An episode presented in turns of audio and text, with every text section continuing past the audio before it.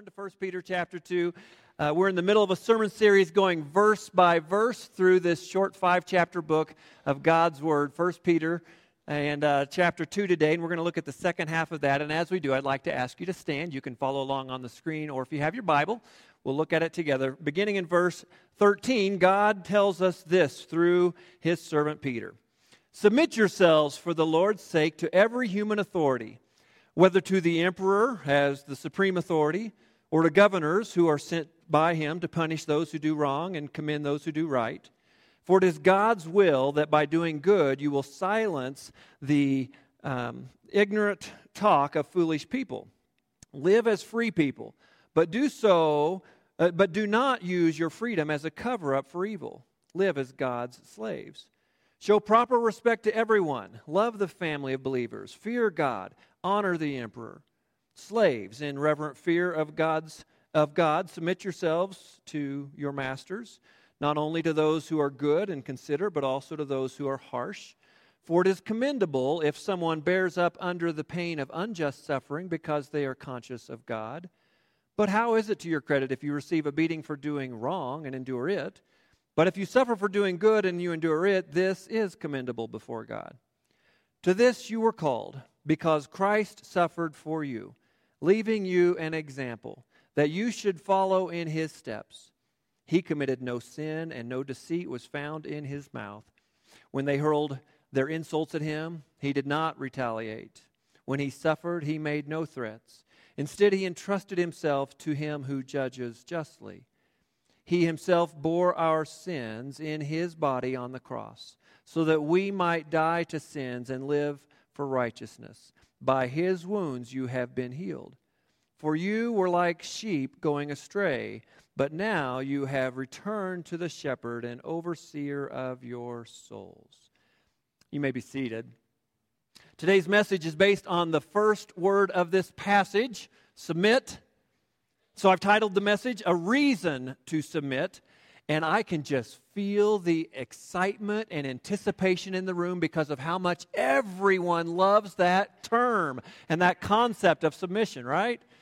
It gets us all fired up. Well, okay, maybe not always in the same way. Uh, it's not a super popular topic, but it is something we all struggle with, isn't it? I mean, is submission, submitting to government authorities or others, is submission something that comes natural to you? If it does, then you're probably more qualified to preach this sermon than me, and I'd love to have you just go ahead and come on up. Anybody want to do that? Um, Chad started to. You know, but whether it's easy or comfortable or not, the Bible talks a lot about our need to be submissive in numerous places and in numerous ways. Later in 1 Peter, younger people are instructed to submit to those who are older and wiser.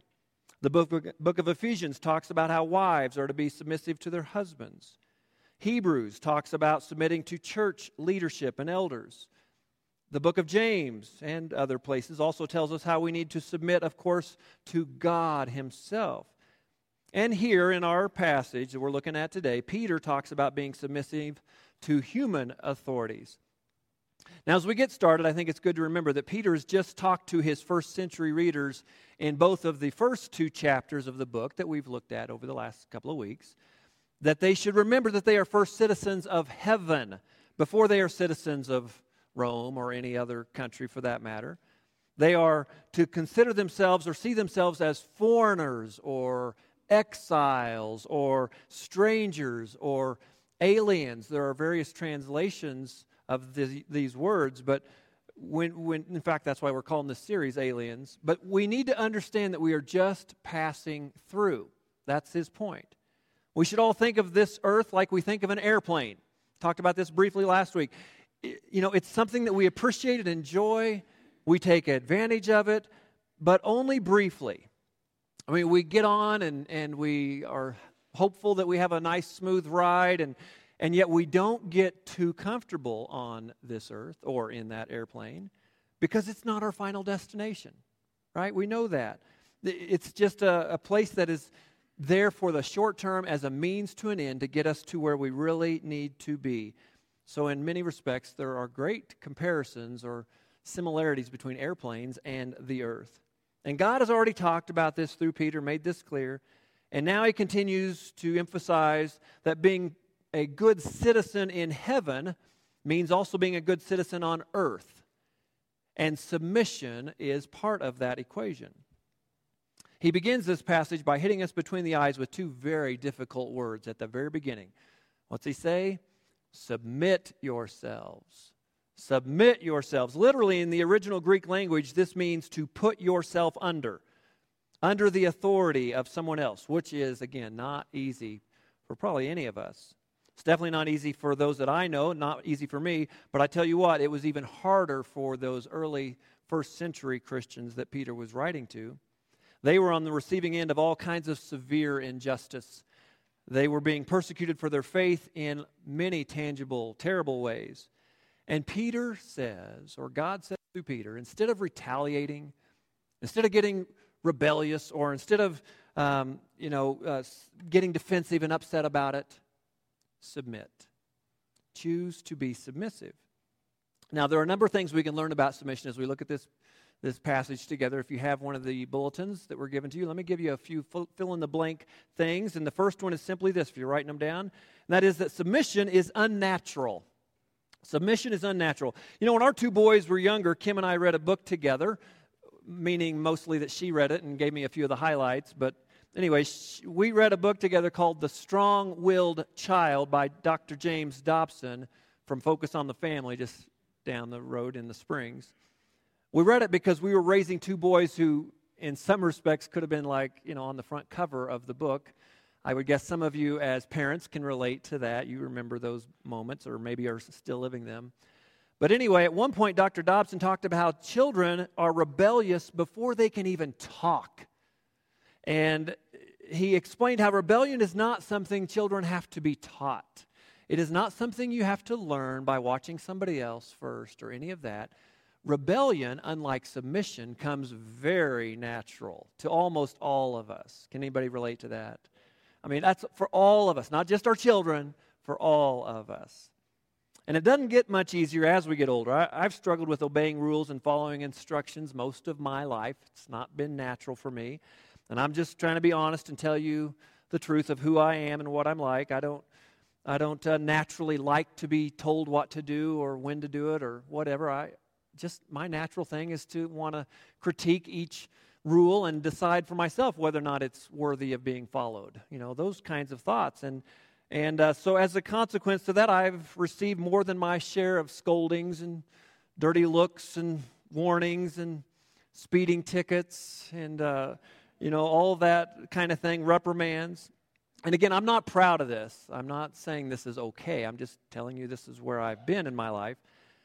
But I can tell you, by the way, that it's been more than 10 years since my last speeding ticket, so maybe I'm getting better. That's what I'm hoping. I, I think maybe I am. But, but to illustrate this struggle in my life, let me, I want to show you just a real short little video in a moment um, from a time when Kim and I got to spend a few days in Iceland on an amazing special trip a couple of years ago. But first, let me kind of set the scene for you so that you'll understand. There was, first of all, spectacular beauty everywhere I looked, as you can see. I mean, look at that. Isn't that beautiful? I mean, the, uh, the pretty landscape and the mountain behind her is beautiful too. But everywhere I looked, I saw beauty. But know, seriously, I was, um, you know, my wife is beautiful. But it was an incredible trip. We loved that place. And one day, Kim and I found this buoy that she's holding. Uh, we just found it floating in the water. In fact, it had probably broken loose from somewhere else, obviously, and floated up. In fact, let me show you. Here's where we found it down there. And uh, so we've rescued that, if you will. We picked it up out of the water, and then we decided to go and climb up to a high point on a cliff and just throw it back in just for fun. I, I, mean, no reason really, just thought it'd be kind of fun, which you'll see we did that in a moment here in the video. But to do so, we had to cross a little rope barrier, just tiny one single rope with a little tiny sign on it that said, Danger, do not cross. Well, I read that. And my interpretation of that was was that's nice. They're trying to warn me that there's a dangerous cliff there. And so, therefore, if you fall, you're going to die. And I'm like, I get it. I understand that. I'm taking my life into my own hands when I do that. That's why, for some people, they should stay back because they're not good at handling this moment. But I can handle cliffs, so I'm fine with it. So that was kind of the way I looked at it, right or wrong. That's just the way I read that. And so, um, so I enjoyed getting up there and looking over the cliff. It was beautiful. I mean, you could see all kinds of things. I mean, it's just awesome. It was beautiful. It was cold. It was windy and all that, but it was spectacular. But as I did that and threw the buoy over the top, which you'll see in just a second, um, there were a couple of other hikers that came up behind me, and they took it upon themselves to read that sign and read it differently than me. And they began to say stuff like, Hey, you, what are you doing? Get back. Don't you? Can't you read? Get back away from there. You're not supposed to be there. Well, I didn't want to be rude or anything, but I didn't see them wearing a badge that gave them any jurisdiction over me, so I just kind of smiled and ignored them. like, you know, in my mind, I was thinking, they, they can't tell me what to do. I'm just going to not say anything. Well, one of them was a little more bossy than the other and aggressive, and so she said, Hey, you, I'm talking to you. Can't you read? Get back. You're not supposed to be over there. You're going to fall, get hurt, what, something like that. And well, at this point, I may have been in Iceland, but I could feel my temperature rising, if you know what I mean. I was frustrated with that. And again, I'm not proud of my actions or what I said next, but uh, I'm just telling you that as a pastor, I struggle with some of the things that you all do as well, many of them. And in this case, I probably could have handled this better. But, but again, um, I just turned and faced them and I said, I think, something like, Thank you for your input and advice, but I don't really need anything from you. So see you later. Have a good day. And I just waved at them and tried to like shoo them away. And uh, that didn't work real well. You know, I said that all with a smile on my face as if that makes it okay, right? I mean, that's. But uh, later, I wished I'd have been a little more quick-witted and said something like, like, "Hola, buenos dias. Uh, uh, lo siento porque no habla inglés." You know, but of course that's not true. But uh, you know, I could have tried that. But uh, anyway, the bottom line is I could have handled it better. Let me show you the video and then I'll tell you another point to it in just a moment. it overboard. I don't know if Kim got it. See the buoy? somewhere. There's the buoy down See there. it?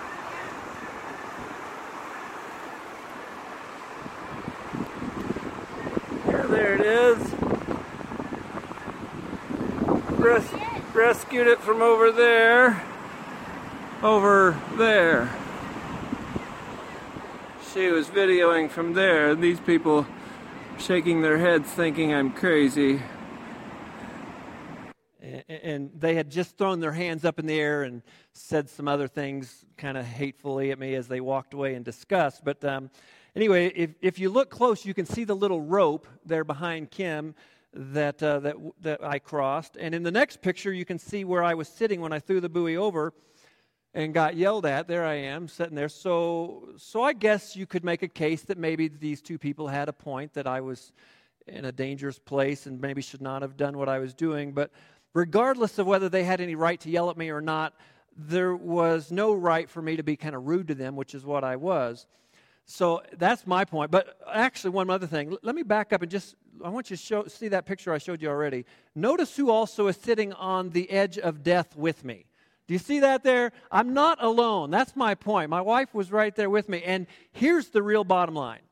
My guess is that many of you in the room could tell similar, similar stories of times when you have pushed that envelope or struggled in some way to submit to something, whether it be a sign like that or a speed limit or whatever.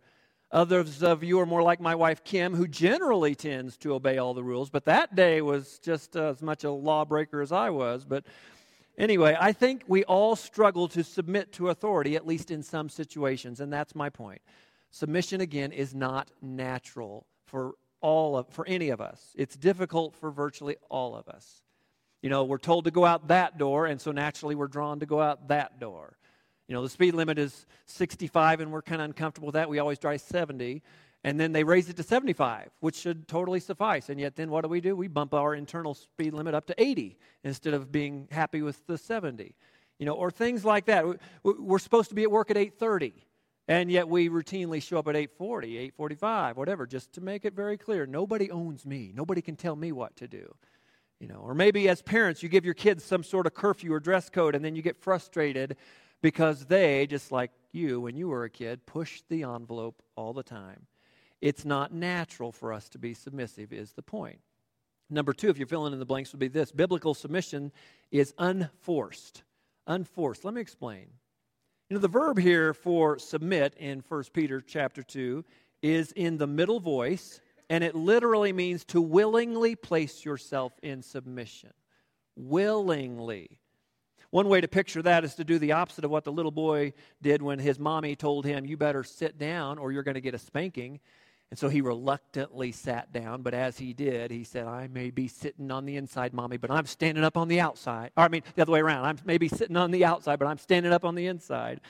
A lot of times we tend to do that, and yet the truth is, God wants us to recognize we need to be submissive on the inside as well as on the outside. Peter wants these Christians who are forced to submit to the government to choose, humbly to choose to submit with that kind of attitude. You see, submission is not just about proper action, it is also about proper attitude. Well, that's just the first two words of our short passage here.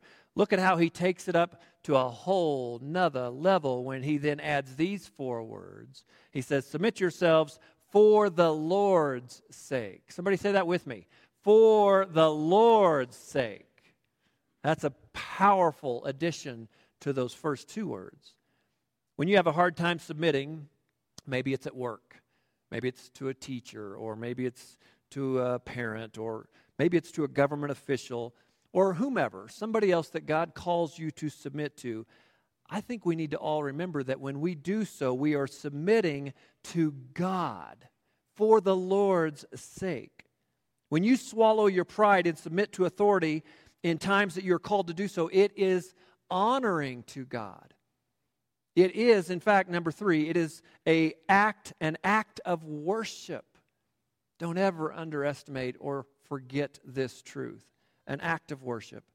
Ephesians chapter 5 says, Submit to one another out of reverence for Christ. Or in our passage again, submit yourselves for the Lord's sake. It is an act of worship. Oh, that's so powerful. Fourthly, I want you to to uh, really focus on something else that we see here in our text. Another reason to be submissive is, fourthly, that godly submission enhances our Christian witness. Let me take a little bit of time and explain what I mean by that. Well, first of all, verse 15 says this For it is God's will that by doing good you should silence the ignorant talk of foolish people. See, these early Christians were facing all kinds of false accusations. Let me just share a few of them. These people were being accused of all, th- all kinds of things, including they were accused of insurrection, rebelling against the Roman rule. But beyond that, they were accused of atheism because they, again, refused to worship Caesar and the false gods of Rome. They were even, get this, they were even accused of cannibalism because people had heard about communion and how it represents the body and blood of Jesus and got confused by that. And Christians were, were, were literally accused of cannibalism because of that. They were even accused of incest because, after all, they called each other brothers and sisters in Christ. And all kinds of misunderstanding and confusion was happening. And, and because of these cra- crazy accusations, there was a lot of to do about how to respond to all of that. And Peter said, Here's how you respond to it submit and do good. Whoa, what? In fact, in just a couple of verses earlier, we, as we read last week, verse 12, he said, Live such good lives among the pagans that though they accuse you of doing wrong, they may see your good deeds and glorify God on the day he visits you. Christian, I'm talking to those of you who consider yourselves that, most of you probably in the room. Let me ask you do you want to represent Jesus well in our world to a lost and dying world? Do you, do you want people to see Jesus in you? Then, can I just tell you, we all need to learn to understand and live out this concept of submission. It is an act of worship and doing it appropriately as God teaches in all the various contexts he talks about. We're only talking about a little piece of the iceberg today in terms of where and how we submit. Doing it as God tells us to enhances our worship. In fact, the lack of submission among Christians is one of the strongest arguments against Christianity. There are so many denominations and divisions and variations of the church that no one can even count or catalog them all. And you ask, well, what is at the core of all of that? Well, I'll say it's this it's not generally core doctrinal differences. I mean, there's some of that. Churches divide over that sometimes, but more often than not, most frequently, church splits and divisions come over trivial, non essential kind of things. Things that mostly flow downstream from pride and stubbornness and selfishness and an unsubmissive spirit. That's why most people leave the church and go look for another one. There's a quote that I love. I used to think it was Augustine who said it. I had heard that before, but actually, I, in my research this week, found that there was a man named Rupertus Meldenius who initially said it in 1627, and he's been quoted by many others as well. But it's a beautiful and amazing quote. And he just simply said this In essentials, we need unity, in non essentials, we need liberty. But in all things, we need charity, or in other words, love. And I think there's beauty and wisdom here. Friends, we need to learn the difference between essentials and non essentials. There's a big difference in many cases, and most disagreements, you know, most things that lead to division are not about essentials. They are often about our personal feelings or our preferences or opinions or whatever. But let me tell you this even if we are dealing with an essential, even if it's an essential, we still, according to what God says through the Apostle Paul in 1 Corinthians 13, if we stand up for and we, we make a big deal about this essential, it being an essential, if we do that though without love, we are still nothing more than a noisy gong, a clanging cymbal, just a noise making, obnoxious sound. Paul goes on to say, or God says through Paul in 1 Corinthians, you can have the gift of tongues, gift of prophecy. You can even have faith that moves a mountain. Think about that. You can even be that. And yet, if you don't have love, you don't have nothing, he says. See, love covers a multitude of sins, love never fails, and love requires submissiveness. I think it breaks God's heart when we let non essentials and personal issues divide us and make us ugly or unattractive to our lost world.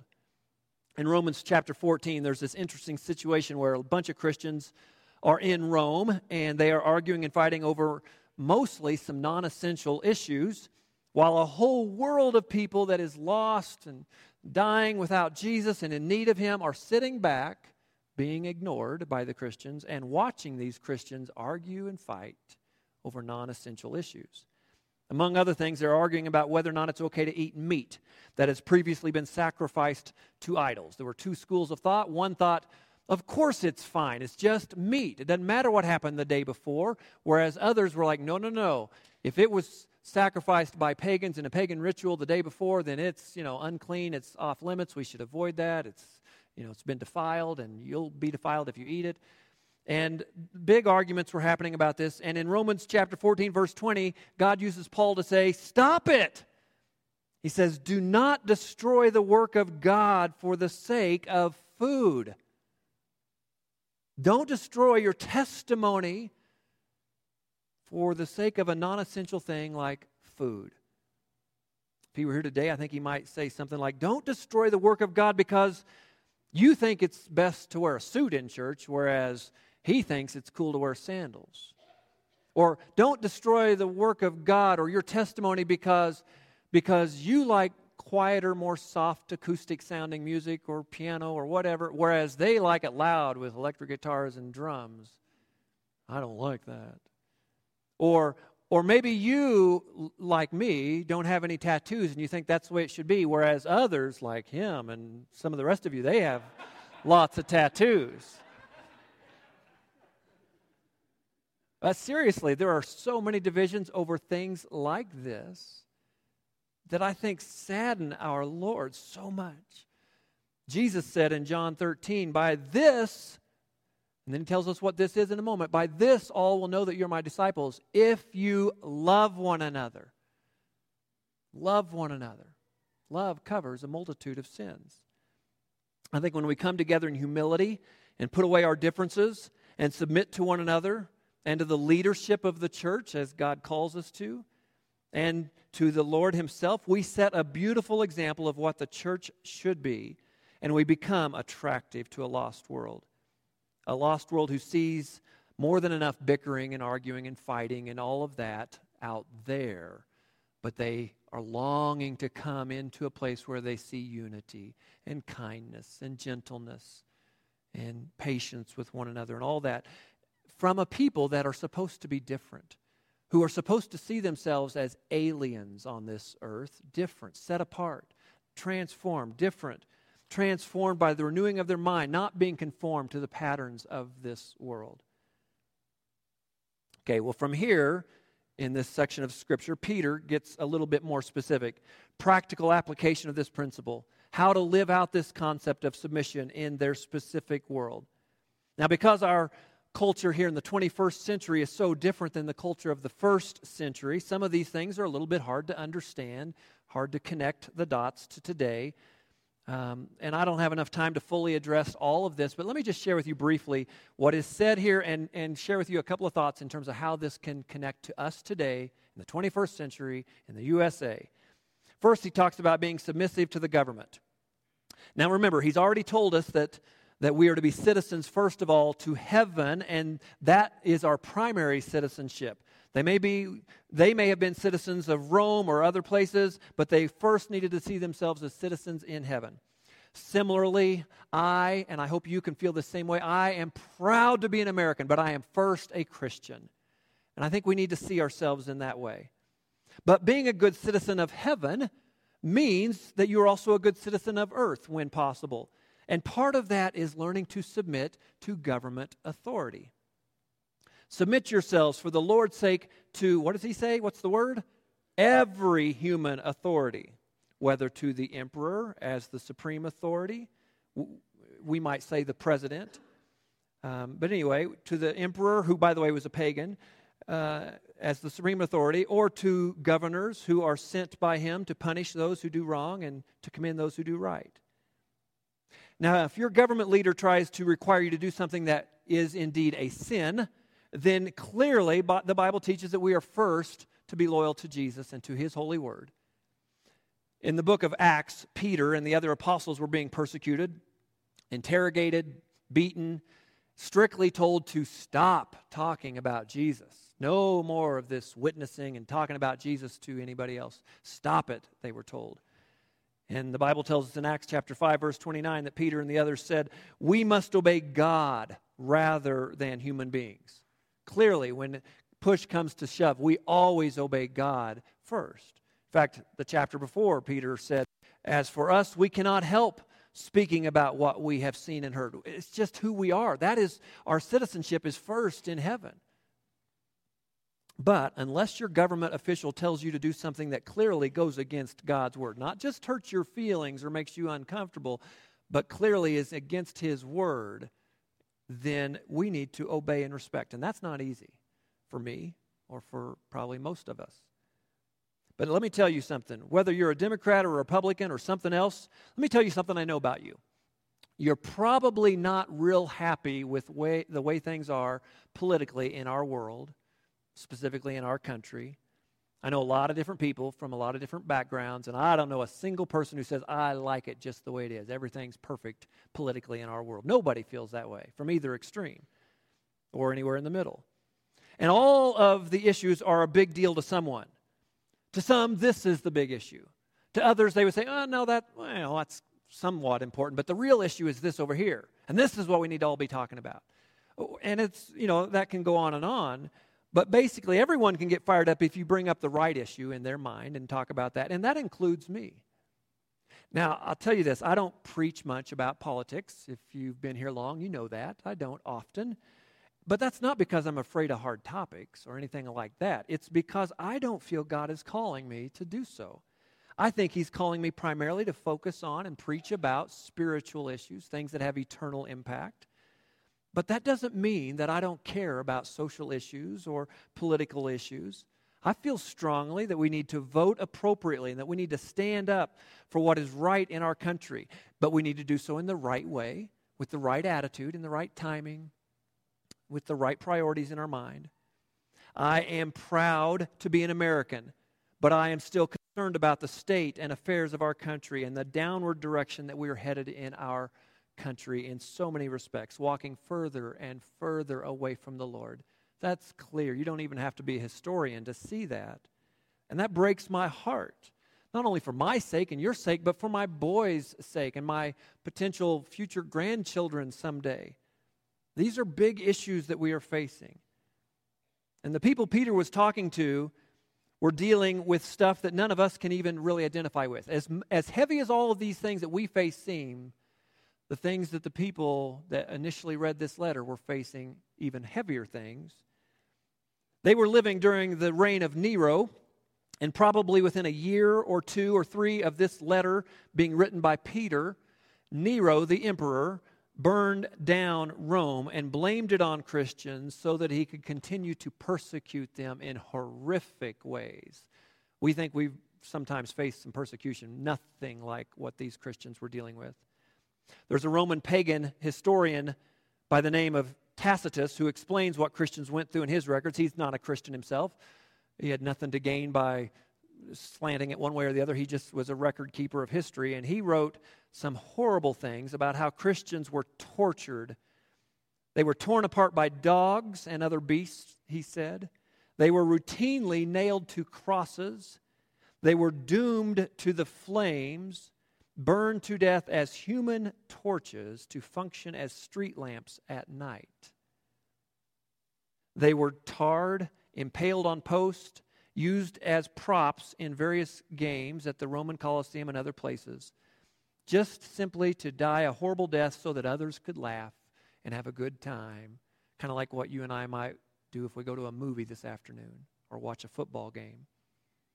You know, when I toured the Colosseum, Roman Colosseum, a couple of years ago, my heart ached as I imagined what some of our Christian brothers and sisters before us endured. Just beyond imagination. And yet God says to them through Peter in that time frame, submit. Wow. Submit. Talk about a time when it would have been hard to submit to the authority above you. We think it's tough to do so today, but wow. Wow. I mean, America has, America's the best country in the world, I believe, but it's still um, got its problems, and yet our problems are nothing like what those people dealt with. Now, one huge advantage that we have over these first century Christians is that we live in a democracy rather than a dictatorship. Anybody thankful for that? Isn't that awesome? We don't have an emperor or a king. We have what are called public servants, right? That's what they're called, representing those of us who are the people. So I think it is important, therefore, as one of the people, I think we all need to, as Christians, do our part to vote, to stay in, in, involved, to stay uh, in the know and understand what's going on, and do our best to put into office the people that honor God and that are more concerned about bi- biblical correctness than political correctness. Amen? We need to do our part. I think that is true for all of us. But we need to remember that all these leaders come and go. And while I thank God that we live in a democracy and that we get to vote, what a privilege it is that we get to vote, we still need to primarily focus on our ultimate leader who doesn't need our vote, who doesn't have any term limits, who doesn't need any checks and balances, whose kingdom has no end. He is our Alpha and the Omega, the beginning and the end, the King of Kings and the Lord of Lords. And He has His name, and His name is Jesus. That is our ultimate leader. That is who we focus on more than anything else. And we need to maintain our perspective and care more about eternal things than we do temporary things. And I think we need to be more concerned about who sits on the throne in heaven than who sits in the Oval Office in D.C. Both are important, but one pales in comparison to the other. Christmas is about a quarter of a year away, right? About three months from now. And yet, I think we need to dwell on a familiar passage that is often read at Christmas time. Can we do that together? Isaiah chapter 9 says this For unto us a child is born, to us a son is given, and the government will be on his shoulders. And he will be called Wonderful Counselor, Mighty God, Everlasting Father, Prince of Peace. Of the greatness of his government and peace, there will be no end. He will reign on David's throne and over his kingdom, establishing and upholding it with justice and righteousness from that time on and forever. Somebody say forever. That's a long time, right? That's how long he will reign on David's throne. The zeal of the Lord Almighty will accomplish this. All right, we're out of time, so let me close by reading and briefly commenting on just a couple of the remaining verses here in chapter 2 as we close. Verse 18 says, Slaves, in reverent fear of God, submit yourselves to your masters, not only to those who are good and considerate, but to those who are harsh. Now, if you're like me, you read that and you go, Whoa, you get stuck on the very first word. Whoa, wait a minute. Is the Bible condoning slavery? The answer is absolutely no. 1 Timothy 1, verse 10, and other passages clearly condemn it, but slavery was part of their world. According to some research that I did this week and, and enjoyed reading through and thinking through, somewhere between one third and one half of the whole population was in slavery at this point. And by the way, it had nothing to do with race. But it would have probably been hard for Peter or anyone else to even imagine a world without slavery at that point in history. So rather than launch into a speech against slavery, Peter simply admonishes them, by the Holy Spirit's leading, to make the best of a broken society. For the slaves to be submissive and humble. And later he encourages slave owners to treat their slaves as family. Even though, again, slavery is not condoned in Scripture, make the best of it, and here's what he had to say about it. And as we read this today, I think we can apply it in our lives to a number of areas, but in particular, where we work, how we handle the workplace. Verse 19 says, For it is commendable if someone bears up under the pain of unjust suffering because they are conscious of God. That's a commendable thing, he says. But how is it to your credit if you receive a beating for doing wrong and then endure that? You did wrong. But if you suffer for doing good and you endure it, this is commendable before God. He then says, To this, referencing all of these things, including submissiveness, to this you were called, because Christ suffered for you, leaving you an example that you should follow in his steps. And I love how Peter finishes this chapter. He quotes from the book of Isaiah several times. Again, as I told you last week, more often than not, if there's a quote in the New Testament of something in the Old Testament, most often it's from Isaiah. That's what Peter does here. And he leads us to all focus on Jesus and his sacrifice for us on the cross, which is what we're about to do together in just a moment in what we call Holy Communion. Remembering that Jesus set the ultimate example for submissiveness, not weakness, submissiveness. His submissiveness was to his heavenly Father and his heavenly Father's perfect will by humbling himself to the point of death, even death on a cross, out of incomparable love for you and me. Here's how he finishes the chapter He, Jesus, committed no sin, and no deceit was found in his mouth. When they hurled their insults at him, he did not retaliate. When he suffered, he made no threats. Instead, he entrusted himself to him who judges justly. He himself bore our sins in his body on the cross so that we might die to sins and live for righteousness. By his wounds we have been healed. For you were like sheep going astray, but now, now you have returned to the shepherd and overseer, overseer of your souls. Following his example and learning that there is a reason to submit. Oh Lord, we thank you for Jesus. And as we stand and sing, Lord, would you remind us that our hope is built on nothing less than Jesus' love and righteousness? Christ alone is our cornerstone. And as we sing this, Lord, help us to stand for truth, learning from and following the example of our Lord and Savior Jesus in humility in submissiveness, and in worship to you. And it's in Jesus' name we all pray. Amen. Will you stand? Let's worship and sing together.